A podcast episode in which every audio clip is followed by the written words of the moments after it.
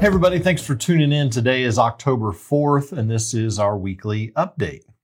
Hey, did you know Prescott Public Library offers a drop in tech help service called Ask James? It's on Mondays from 10 a.m. to 12 p.m.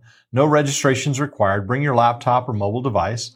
Also, as a heads up, the Prescott Public Library will be closed on Monday, October 11th for staff training. There are no council meetings this week. However, the subcommittee on water issues meets tomorrow at 9:30. They'll be discussing four applications for water allotment totaling approximately 81 acre feet of water. They'll also be viewing two presentations. This meeting will be streamed online on the city's Facebook page, or you can watch on channel 64 or Zoom.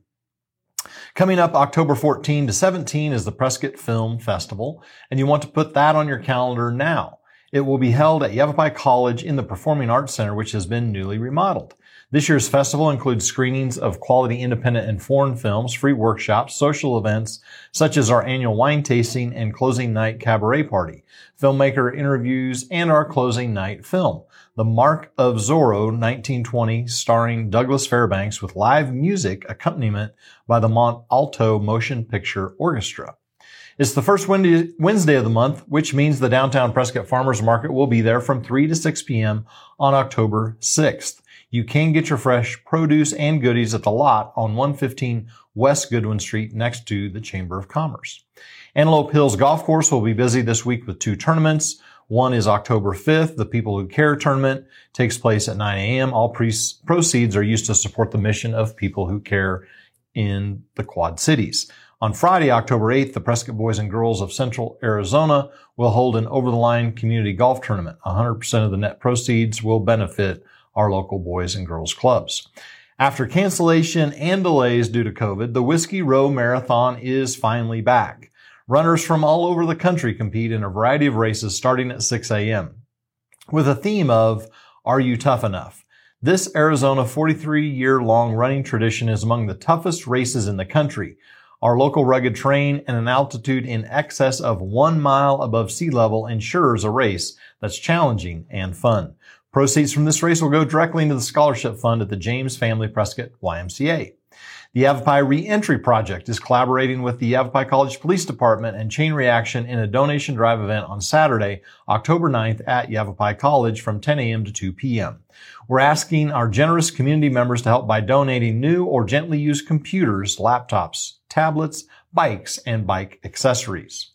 The Hope Still Floats fundraiser event will be at the Hassayampa Inn Marina Room on Saturday, October 9th at 5 p.m. This event benefits the Yavapai Family Advocacy Center and helps ensure services can continue for years to come. The Yavapai Family Advocacy Center was formed in 2000 as a project of Prevent Child Abuse Arizona as a solution for the lack of services for victims of abusive crimes in Yavapai County, especially children. YFAC's mission is to reduce trauma to victims by providing a safe and supportive environment and facilitate a team approach to advocacy, investigation, and prosecution. The team is dedicated to providing the first step towards help, hope, and healing. Our featured nonprofit organization this week is People Who Care. People Who Care is a 501c3 nonprofit volunteer caregiving organization that provides non-medical assistance to adults who are no longer able to drive due to age-related and physical limitations, which helps them to continue living at home and in their community. There is never any change or uh, excuse me, there is never any charge for their services.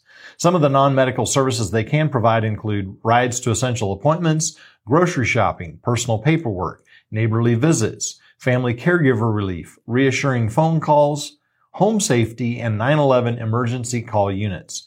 People who care will soon be moving into their own dedicated offices which they are now preparing for. Watch for information regarding their upcoming open house.